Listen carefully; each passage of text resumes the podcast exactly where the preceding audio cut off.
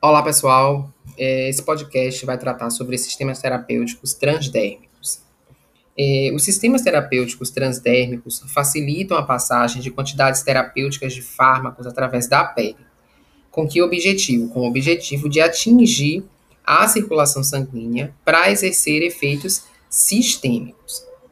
É, alguns parâmetros como níveis sanguíneos quantificáveis do fármaco, a sua excreção urinária e ou dos seus metabólitos, e ainda a resposta clínica do paciente a essa terapia são evidências de uma absorção percutânea.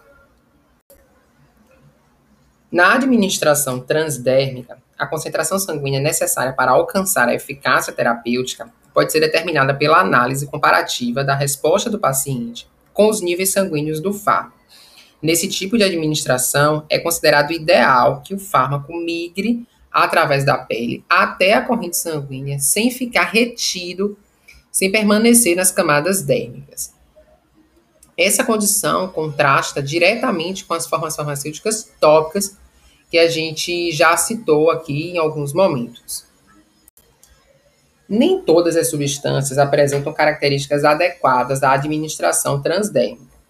É, sobre os fatores que afetam a absorção percutânea de um fármaco, estão as suas propriedades físicas e químicas, que podem é, incluir peso molecular, solubilidade, coeficiente de partição, que é o log-P, e constante de dissociação, que é o pKa do fármaco, bem como a natureza do veículo e as condições da pele.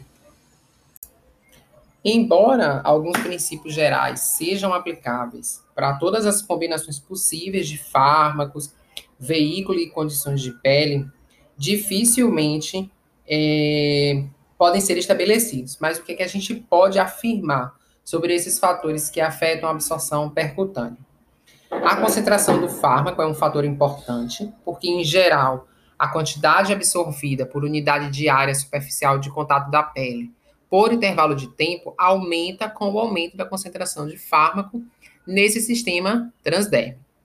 Quanto maior a área de aplicação, ou seja, quanto maior o sistema transdérmico, obviamente maior a quantidade absorvida. O fármaco deve apresentar também maior afinidade físico-química pela pele do que pelo veículo, de maneira a facilitar a saída das moléculas do veículo para a pele, né? semelhante ao que a gente já comentou lá nas pomadas. Uma certa solubilidade, tanto em óleo como em água, é essencial também para a absorção percutânea de forma eficaz. Em essência, é, enquanto a solubilidade aquosa de um fármaco determina a concentração presente no local de absorção, o coeficiente de partição, ou seja, o log P, influencia a velocidade de transporte através do local de absorção.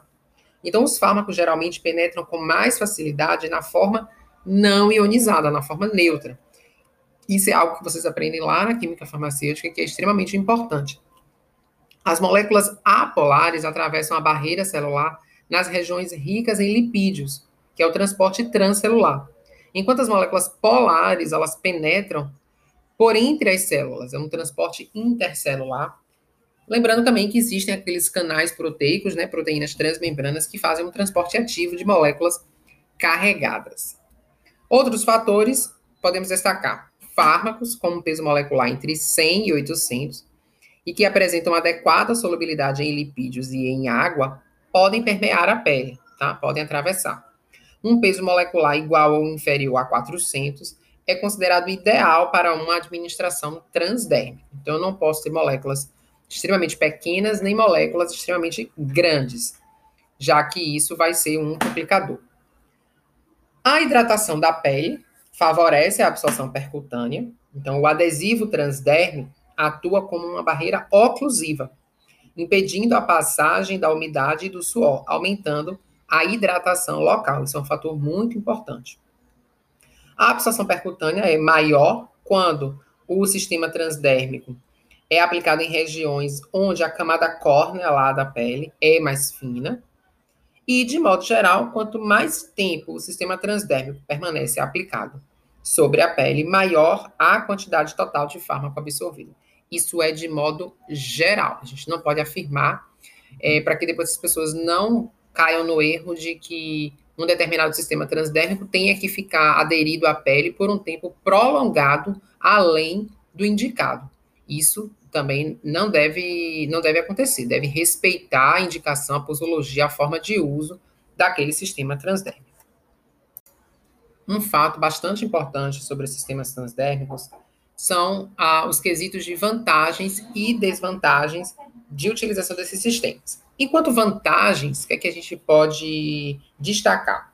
Eles evitam problemas relacionados à absorção gastrointestinal, como pH, atividade enzimática e interação do fármaco com alimentos, bebidas ou outros fármacos administrados por via oral. Além disso, substituem a administração oral quando essa via é inadequada ou quando ela está impossibilitada, como em episódios de vômitos e diarreia, por exemplo. É, evitam efeito de primeira passagem, de que modo? Suprimem a passagem inicial da substância pela circulação porta e sistêmica após a absorção intestinal, gastrointestinal, possivelmente evitando a inativação por enzimas digestivas e hepáticas, como eu comentei anteriormente. É, outras vantagens são sistemas não invasivos, então eles evitam o, os inconvenientes que a terapia parenteral pode causar, proporcionam uma terapia prolongada com aplicação única, o que resulta em maior adesão, comparados com outras formas farmacêuticas que requerem uma administração mais frequente. Outro ponto, a atividade dos fármacos com meia-vida curta, ela é ampliada devido à liberação controlada proporcionada por, pelo reservatório de fármaco no sistema transdérmico. É, essa terapia ela pode ser interrompida de modo rápido por meio da remoção do sistema que está aplicado sobre a superfície da pele e é, são rápidas e facilmente identificados em emergências, ou seja, pacientes que não respondem, inconscientes, que estão em coma, devido à sua presença física, bem como as características específicas e marcas de identificação.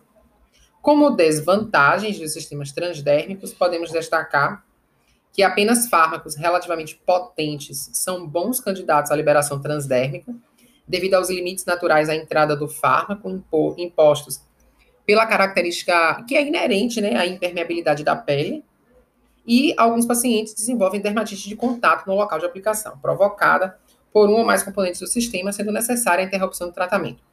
É, essa, essa questão da dermatite, ela é uma desvantagem, mas não é uma, uma regra, tipo, todo paciente que vai utilizar um sistema transdérmico vai apresentar dermatite de contato. Não é assim que acontece.